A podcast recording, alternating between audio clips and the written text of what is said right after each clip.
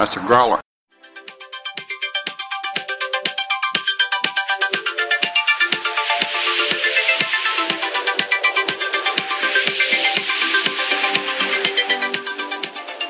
Hello, everybody, and welcome back to the Never Ending Minute, where we analyze, scrutinize, and we're in the credits, guys.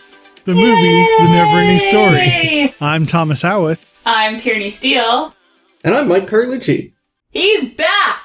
Welcome back, our first returning and our last returning guest here because we uh we discovered something upon having guessed the first time that he had never seen this movie. He promised to watch it for us, and now we're going to get some interesting commentary from him on what he thought seeing it for the first time uh, nowadays instead of back when he was a child.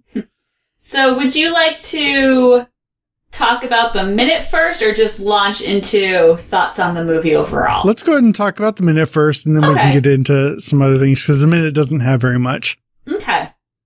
Well, let's not knock minute 91. It's a perfectly respectable minute to end the movie. It starts with the narrator finishing his sentence about, you know, Bastian made many other wishes and had many other amazing adventures before he finally returned to the ordinary world. And it ends with the credit for production coordinator Annie Napoleon, except it is spelled N-A-P hyphen O-L E-O-N. And I'm kind of obsessed with it. I've never Wow. seen that spelled that way. It was a new experience for me. Let's not talk about the end of the minute yet. Let's get into the beginning of it. So did anyone else go down a rabbit hole of trying to identify architecture styles? No, I cannot say that I did. Just me? What did you What did you find? Oh my god. Well, because this ends, we see three buildings. It pans up towards the sky where Falcor has disappeared as the narrator speaks. And we see three buildings, and the one on the left is brutalism. I live in Boston. Yeah, that's a thing. Okay, no big deal. The one in the middle made me think of like Parisian apartment buildings. And so I think it's Second Empire. It's obviously not from Second Empire, which is like 1700s France, but I think it's kind of influenced by that. It's kind of in the same realm. But the third, oh my god, I would have said federalism because it reminds me of every bank or federal building that was converted into offices now in New England. Because it has the arched windows that seem very like there, there would be fancy condos in there now. But that's not what federalism is as an architecture style. It's columns and Jefferson and a whole other thing. So I have no idea what that style is called. All right. Well, any listeners out there, if you're an architectural specialist and you can clue us in as to what style this building on the right is, and that's the red building with the tan kind of highlights on it, please uh, answer up in the listener society and let us know. That would be so appreciated. And please feel free to correct me on the middle building because I could be completely wrong. I mean, I was going off of Wikipedia and Google image search. This was not like scholarly work. All right. My uh, first note, quote unquote, note for this minute is that reminding everybody that, that this soft spoken voice that we hear here talking about, you know, what's going to happen and it's another story, that is the same voice as Gmork and the same voice as Falcor. and the same voice as Falcor. He's back. It's incredible. I felt very incomplete though because he said half the thing. He did say half the I- thing and I wanted him to say that shall be told another time so badly. please just edit it in. That's all I need. Do the thing. I need the thing. All right, so that takes us into credits pretty quickly. Yeah. Um, not a whole lot of action to this movie. Do you have any any particular notes on the credits themselves? Um, I had a few quick little things. Um, the first thing I noticed was that Best Buddies Burns they're back. The burns Uh, are back. Burns are back. Uh, I appreciate a cast listing that tells you how it was determined, and in this case, it's an order of appearance. Um, and then it's a really teeny cast listing, but I managed to find controversy within it anyway. Of course you did. Coriander with a K. Right. What happened to Cornelius? And also, Why would he have problematic initials? I don't know. I really don't know. I guess they just didn't, maybe they didn't notice the importance of it when they were making the movie, like changing it from the book to the movie. They didn't realize that it was supposed to be alliteration as well. Yeah, I don't know. yeah. The whole point is that all his initials are the same letter, and when it's Cornelius Coriander with a C, that's adorable. But when it's Carl Coriander with a K, it's not. It's just not. I'm sorry. It's not okay. And also, it's such an unnecessary change. Right. I Like- have no idea why they would even make that change. Maybe they are- didn't want it confused with the spice or something. Those are two. Those are two names that could absolutely be spelled with a C. It's completely acceptable. I had a Carl with a C in my family. I mean, he hated that name, but that's a whole other thing. Right. And then I'm obviously not going to go person by person through the credits because we would be here forever. Right. So some things of note that I noticed is that Yep. the theme song, Neverending Story, the music was by Giorgio Moroder. The lyrics were actually by Keith Forsey and it was performed by Limahl. Okay. So everybody always just thinks Limahl because of the song, but I think Giorgio and Keith would appreciate their due credit here for what they contributed. Yep. I-, I love that it's like the second thing. Like, what's the most important things in this movie? Here's our cast. Here's our song.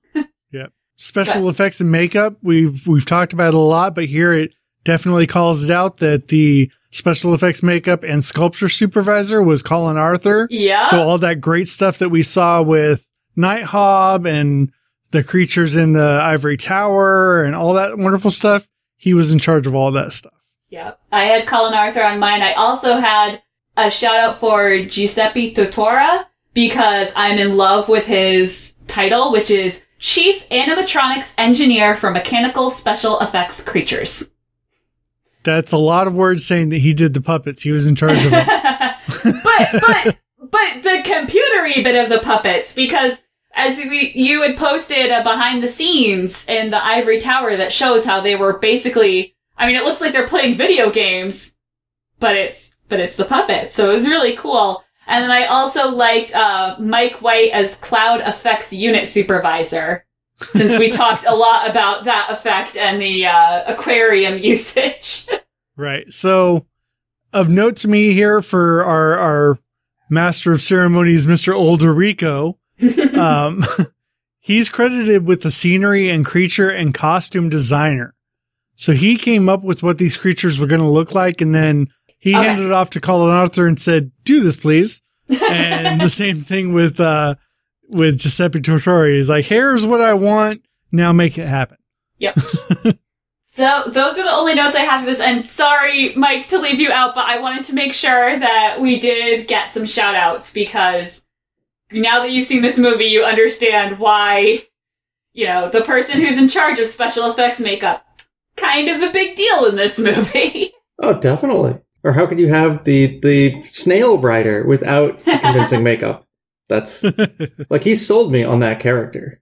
So speaking of what you- what you've been sold on, let's let's go ahead and dig into some of your thoughts. So you had not seen the movie before. You came in near the end and got a pretty outlandish idea of what what the movie was about from those five minutes.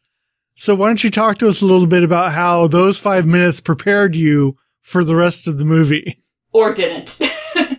I'm now positive. I, I- I was really sure I had I hadn't seen it after seeing the five minutes. I now am 100% positive because there were all sorts of things that were like nothing was familiar at all. Okay. The five minutes I saw did not prepare me for the rest of the movie in any way, shape, or form. I, I didn't check my, my notes or anything to see where they were and rem- rem- remember the minutes. So I was just kind of waiting for them to show up. yeah, they were way in there. Yeah, I knew it was towards the end. I was like, well, how? What's going to lead into it? How do we get there? And it uh, it was just such a weird ride. Like it opens with Major Dad, and you know he's he's there with with Bastian. He's making breakfast improperly. I saw you notice that too. that was part of the tweets. Talk, talk to the listeners about how you watched this and what you did as you were watching it so that they have some context. Sorry. so I was I was going to take notes. Yeah, so I'd have something something here, but I decided ah, I'll just start tweeting out my thoughts. And a few people said like, "Oh, this is my, one of my favorite movies from childhood," and I was like, "I'm watching it for the first time in my 30s." Did you get a lot of grief for that? It's just it's just weird because I've talked to so many people over the years, and it's kind of come up as because people remember like the old man in the bookstore. I think someone said like he looked like an elf from maybe the the Hobbit cartoons, which I don't think I saw all of those, but it just didn't. The five minutes of flying around and a lot more neck than I remember just didn't prepare me We'll, we'll be honest. We didn't we didn't expect those minutes to prepare you for much, honestly. But I am interested in knowing what you thought now that you've gone through it. If you want to go through some of your tweets and and tell us some of the thoughts you were thinking as you were going through it, that'd be great. Yeah. Um. I started off with his breakfast. I mean, that's basically that's basically irrelevant. Who uh, blends oranges? and then you realized it yeah, got he worse. Added, he added an egg to his orange juice in a blender. Doesn't that sound delicious? no. I did like that Bastian's haircut is kind of a delightful 80s throwback after watching Stranger Things. Like he and um Will? Will. He and Will have the same haircut. Yes. like exactly the same haircut. I must say that was cool. Since since you brought up Stranger Things, I am rather disappointed in this season because this is 1984 on that show and they did not mention this movie. I'm upset. Uh, maybe, maybe there's an Easter egg that hasn't been discovered yet. I looked everywhere. Trust me. He'd be the person to notice. Let's move on from breakfast. Yeah, what else did I say? Uh, he was drawing unicorns in his math book. That it, he wanted to swim. Uh, he was afraid of horses.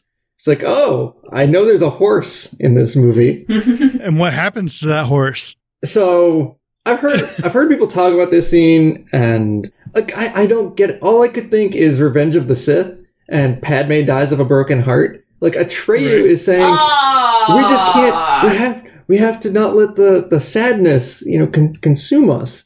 And uh, like I'm thinking he's you know he and the horse are going to be fine. Like this is this can't be this can't be where the horse dies. There's no sign that the horse is getting sad just all of us, you know, Atreyu is talking to himself and he's like pepping himself up. I assume he's pepping up the horse too. And the horse just starts sinking in the mud. It's just like, oh. So I just had a thought while you were while you were talking about all this, Tierney. You're mm-hmm. gonna hate me for this, but what if Artax dies because Bastian is scared of horses? I'm too busy wrapping my head around the fact that Artax is Padme. I'm just saying, the thing that he admittedly is scared of, his father says you're sc- too scared to get on one, and then oddly enough, the one that's in the story is dead. Pretty quickly too. Yeah, I'm wondering if that was Although, his subconscious, like making it go away. Ooh, I like that because I think Bastian doesn't want to be scared of horses. He wants to be cool like Atreyu and riding them. Right. And that's where he, he at the end is cool mm. like Atreyu in riding Falcor, which he's not scared of. and the horse is very far away on the ground. Yes, safe, exactly. safe distance. safe distance away. And Bastian didn't try out for swimming. How did Atreyu, Atreyu's horse die? It drowned. Drowning.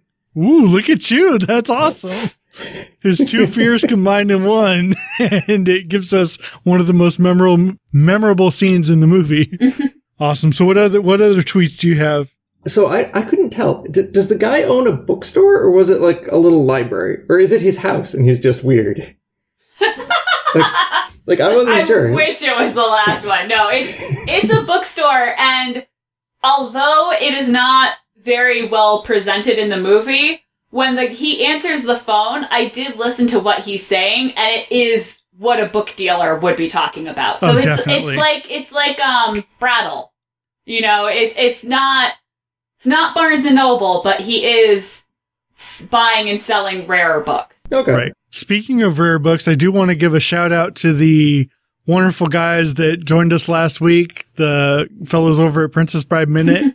I just received in the mail my deluxe edition of The Princess Bride straight from the publisher who they managed to get a hold of and they held a contest on their show and I happened to be one of the winners. So the other day in the mail that arrived and it's a beautiful book and it does have pages that aren't even, which I like.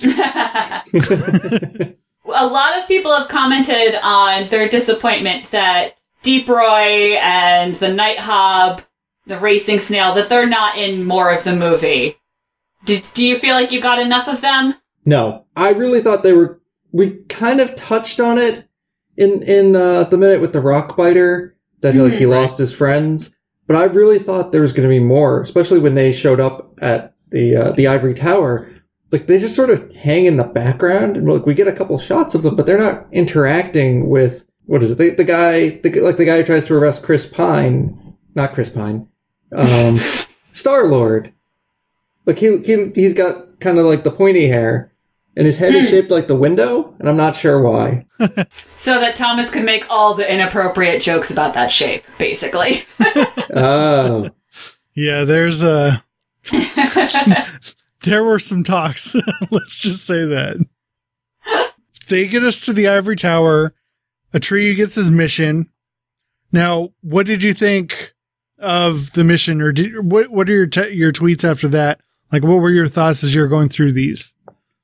I thought it was poorly explained to him. Like they're recruiting the hero to save their world, and he shows up. Like, like how did they contact him?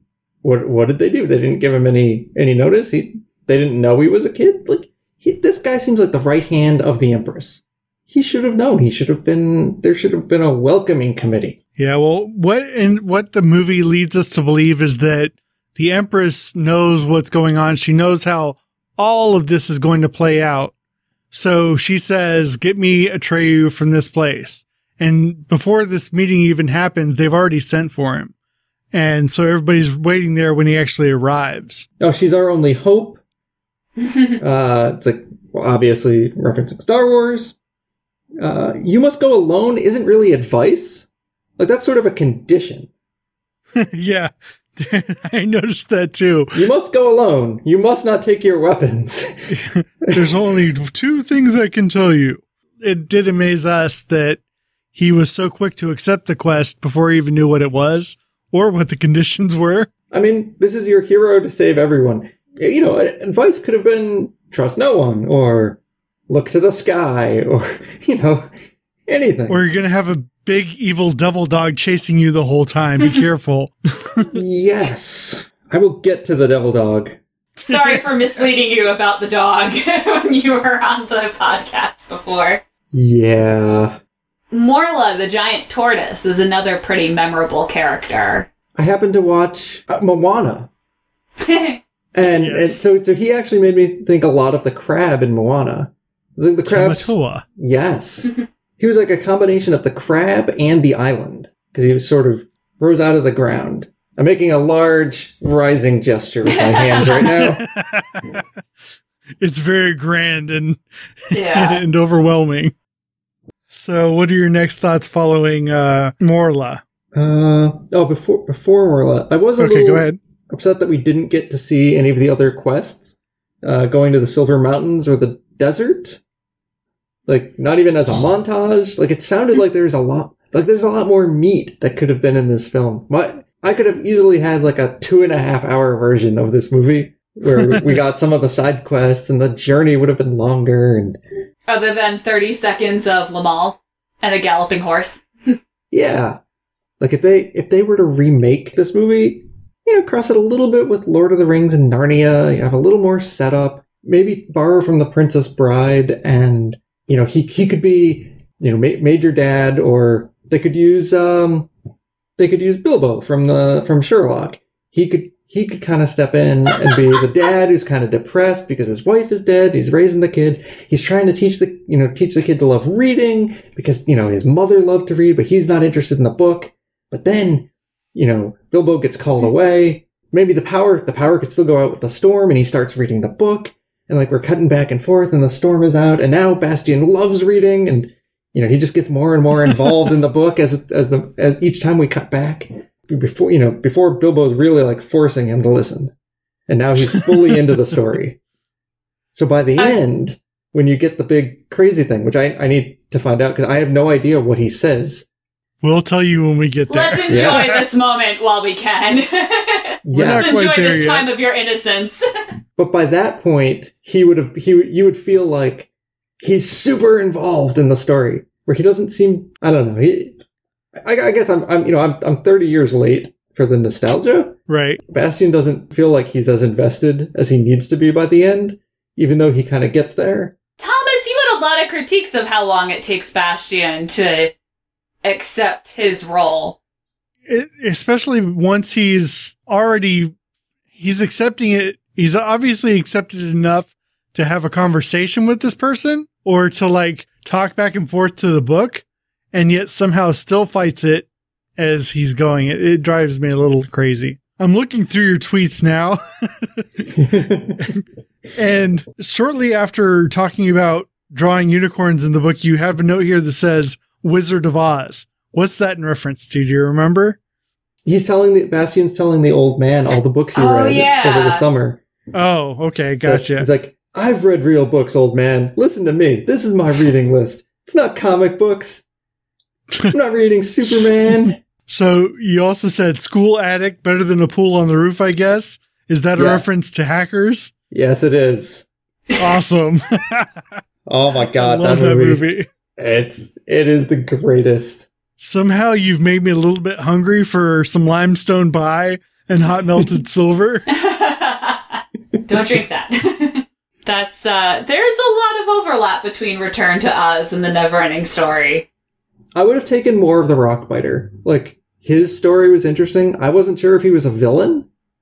Like just Right. based on the Hmm. five minute, based on the clip I had seen of him, and then based on his introduction. I don't know why he has a No. steamroller. I just don't. uh, but he's just smashing through the forest. Yeah, like he's eating the rocks, and it's like, oh well, maybe he ate all the rocks, and that's the problem. Yeah, rocks aren't really sus- a sustainable resource, but maybe they grow rocks. Maybe maybe they're, the rock biters are like the gnome king's gnomes, and they they manufacture the delicious rocks there.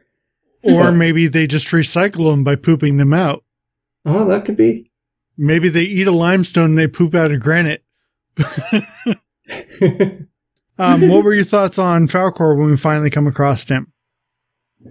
I, I I really thought I I would have sworn up and down that he was shaped like a cocker spaniel. That was all I knew in my head. Like, oh yeah, the big flying dog. Clearly not cocker spaniel. His, his flying motion, which we didn't get to see too much of because he was he and Bastian were sort of together, and we just saw his neck. But when he's the whole body, it's kind of it. If it were you know if it were done now, like it would be a much grander effect. But it's sort of neat just seeing this thing like zip through the sky. yes, that's that's what I remember. Like that that's the kind of uh, kind of animation I, I I remember from childhood films. I do think it's interesting that you caught on to something that I kind of caught on to this this watch through as well, and that's where you mentioned, or you questioned, um, is it a good luck dragon or a bad luck dragon? Yeah, Which I kind of had a thought like, is it is he a good luck dragon or is he just a luck dragon and it can be good or bad? Listen, you Glindas. Clearly Falcor is not a bad luck dragon. I didn't say he was a bad luck dragon. I just saying he could encompass all types of luck. All right, so you got to explain this one to me, Mike. The Southern Oracle, eh? Human child? Oh, Southern Oracle must have been when they were at. Does the first Oracle? No, the first Oracle he just runs past. Right. The blue ones are the ones that talk. yes, and I I guess for a second I didn't realize they were the Southern Oracle. I thought maybe the wolf was the Oracle because he gets to that temple and it has all the paintings of him. And I was like, so the wolf's Right. the Oracle. like maybe it's a uh, a Saruman thing. The Southern Oracle has been corrupted, and that he teamed up with the Nothing. But that was that was wrong because then I remembered the he got the he did get the forecast from the the other two uh, sphinxes. Yeah, I, I don't know. This I guess I thought that was the next gate, not the Oracle, but it gave him the the words of wisdom, and they're like, oh, a human child. Atreyu seems human. Yeah, we had a problem with that too. Technically, he's Fantasian. If they had Yeah. said an earthly child, all this would have been fine. Or if Atreyu had been the traditional green that he was supposed to be. Look, Noah Hathaway Oh. suffered enough filming this movie. right. So, Mike, just so you know, in the book, yeah, in the book, he was green skinned. So there's that. You would have had a clearer idea that he wasn't human had he been green skinned. But as we all learned when uh, Daniel Radcliffe's eye color does not match the eye color of the person playing his mother, sometimes you have to make sacrifices to not torture child actors. and they- sometimes statues have boobs. yes, maybe taught taught us a lot. it's art. what did you think of the interior of the ivory tower when we got to go in there with the childlike empress? Did you notice anything outstanding in there? Ugh. Uh, leading the witness. um, th- this To will a be the second visit to the dirty, to the ivory tower. Awful Yes. place. Uh, I didn't notice anything. Oh, Thank so, if you happen to watch it again, look at the walls and the decorations behind the childlike empress. I think you'll find them rad- rather O'Keefean. Which I think I made up that word because according to the spell check from when I wrote that in the summary, O'Keefean isn't a thing, but it, it definitely is. um, no, I always just love that we go, when we see the Empress, it's literally just that one room. Like the whole ivory tower. That's the most important spot in all Fantasia. And it's her bedroom, and there's like one piece of furniture in it. Did you hear me talk about that in a minute? When you were That's gone? yeah. I was like, you know, you I even I described the whole tower going up. I was like, you have this long staff, you have these three huge trefoils, you've got this big bowl, and inside that bowl you've got three smaller trefoils with a wall going around it, all with a rosebud inside it, and inside that rosebud is one bedroom for one person.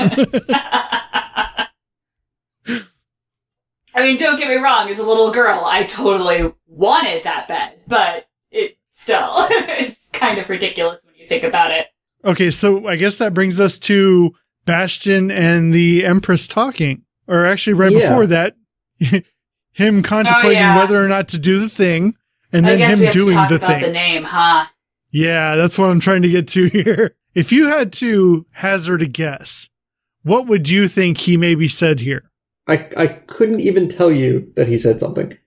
Did you pick up the fact that he said he was going to name it or say the name of his own mother? No. Okay, so he did say earlier in the movie that why don't they choose me? I my mother had such a wonderful name and basically hinting that he would give his mother's name to the childlike empress. It's a completely legitimate idea. It's not what's in the book, but it's a cute idea. It harms no one. And if you are like me or like you watching this movie the first time and all you hear is the storm and you can see him shouting, but you can't tell what he says, that's fine. Everything was fine until you learn the truth. So there is a name that he calls out here. I thought he didn't say a name because everything gets destroyed. I thought he just shouted and you know into the wind. He he definitely says a name here, and that's what that's what leaves that one piece of sand to start over with is because he does say a name. Are you ready for this? Can I have a drum roll, Tierney? No, it doesn't deserve a drum roll. so the name that he calls out, his mother's name apparently, is Moonchild. Let that sink in a little bit. So they drowned it out because it's ridiculous, or Kind of, yeah. Now in the book, I wonder if that was Steven Spielberg's suggestion. Maybe possibly. don't turn up the storm a little bit. right. So in the book, it makes more sense because it's not his mother's name. He's just making up a name. And that's a perfectly wonderful name to make up for somebody, especially something fantastic like this. Yeah, Moonchild little is beautiful. A name, that's fine. But to Yeah. preface it by saying that it's his mother's name is absolutely ridiculous. There's no getting around it. Oh, two two perfectly fine ideas that were not meant to be combined. Kind of like And um, limestone, limestone pie and hot silver metal. hey, if you're made of rock, I'm sure that's great. Thomas, uh, did you get permission to share my new favorite story about Moonchild and the only reason that I will tolerate this for the rest of my life because it gave me this mental image? Tower. Oh yes. Let's go ahead and share this now Yes. because I did say that I was going to do this. So I'm only going to read this comment now. The rest we'll read next the rest of the week. Mark J. Hansen on the Never Ending Minute Ivory Tower submits this story to us. I'm going to read it word for word. So my never ending Moonchild story. A few months back, my son was obsessed with this movie, not only watching and rewatching, but reenacting scenes. His favorite was this one. He'd say, I have to keep my feet on the ground. and the whole, I will do what I dream. And then he'd run to the window and shout, Moonchild. This was about the same time he started kindergarten. He was doing fine there except for one thing. He was afraid of the toilets, which are really loud and flush on their own. He'd refused to use them. So we took him out to restaurants and malls with loud auto flushing toilets so he could get used to the noise. At one point, when he was tensing up waiting for the flush, I suggested that he shout Moonchild when the toilet flushed. It worked. I have no idea if he's been doing this at school, but the conferences are next week and he hasn't had any more problems with the toilets. I can just imagine being in some public restroom and it's got multiple stalls in there and I'm sitting on mine. And then from a stall two doors down, I hear a dad coaxing his son to go to the bathroom and just hearing him scream, Moonchild as the f- toilet flushes. This is outstanding. Mark, thank you so much for submitting that story. This is, this is awesome. All right. Well, Mike, thank you so much for, for taking the time to watch the movie now that you're a grown adult. And I know it doesn't quite hold up as well without the nostalgia behind it, but we do appreciate it and we do appreciate your unique input on our podcast here. Yeah. Oh, hey, I was I was glad to do it. I mean, I do a podcast with Tierney about Return to Oz. You know, there's there's weird movies we watch as kids. I missed Yeah, this one, but I. I caught other ones. And you know, I I kind of feel like there's there's a great story here, and like Bastian is is no Fairuza Balk in terms of child actors. At least in this, you know, I don't know. Maybe he did other things and it was great. We didn't even talk about the the uh, the scientist and the and the wench. Oh yeah. And Oh, Jürgen Nurgle, what did you think about them? Uh, I thought they were hilarious. I would have liked more of them. Winch, get to the winch. That was fantastic. to the witch. Witch. yeah, I, I I like the way that they were interacting with Bastian. That they were small and he was big, and he, you know, he's like going all the way up his uh, like ski lift to the top, and Bastian just sort of like takes a step up on a rock, and he's there. uh, his telescope was amazing. I want one of those for my desk. Yes, yeah, I I would absolutely watch uh Urgl and Engywook movie, The Scientist and His Wife. I love that she's a doctor. I want to see her in med school. Were you cool with the act of revenge at the end of the movie? Because that's been a little controversial over the years. I know some people who really don't like that. With his unlimited wishes and an entire world of fantasy, what Bastian wants to do is get back at the bullies. the the end was just so strange to me because it like Bastian like joins up with Falkor. Bal- Bastian doesn't actually know Falkor. Like No, they didn't interact. this is it's basically saying that he wished this all into existence, like in back into existence again. So he created Falkor, as we've said before, Falkor 2.0 yeah. to ride on and he brought everybody back to life and recreated Fantasia. And then after that, he went and took out his childish revenge on these bullies. That's Yeah. true. I shouldn't say the first thing he does, but still. That just didn't seem necessary to me. Like he he saved Fantasia. You know, he, he it kind of echoes the end of uh, the end of Return to Oz. Everything gets brought back as it was. I, I like that. Uh, I thought maybe they were gonna have to start Fantasia like from from scratch, but you know, with the one piece of piece of sand. But you know, he just restored everything, which was which is great if you've got unlimited wishes. the biggest reason this happens and it becomes so confusing is because as Tierney and I and some of the listeners know, this isn't the end of the story. This is where they chose to end the movie, but it's not the end of the book. So that's why it may seem kind of sudden and chopped off is because there is more that's supposed to happen. But for the movie, they decided that this was the best ending point. Oh, And they had Alan Oppenheimer to be narrator, so they just threw in a little wrap up and cut to black. yeah, pretty much. That's what they did. They said, we're not going to go on with this into the second half of the book. We're going to cut it up or end it with something, oh, let's say poetic in, in chasing down the bullies that chased him down. yeah. Who he should be very thankful f- to, by the way, as should Fantasia. If it weren't for those bullies, we wouldn't have had this story. I kind of thought he and Atreyu were going to sort of meet or or something. They do they- in the book. Okay, so so it it did lead.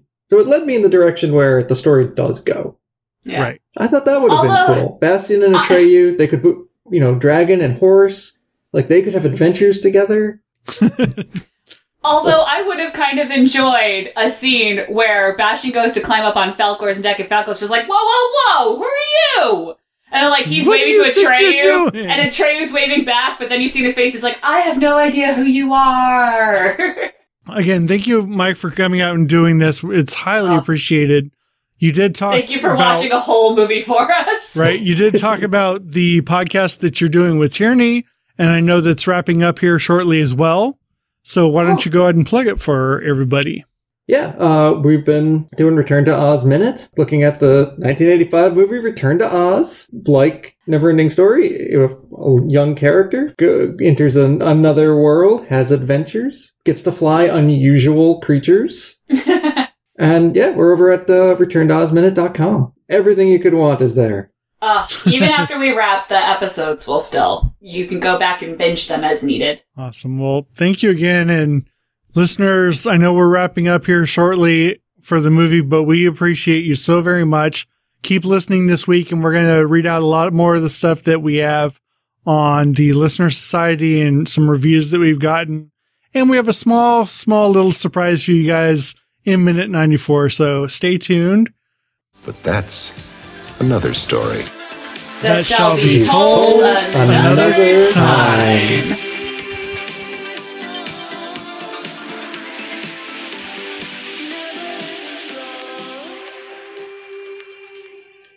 Wow, something is really different. On the growler.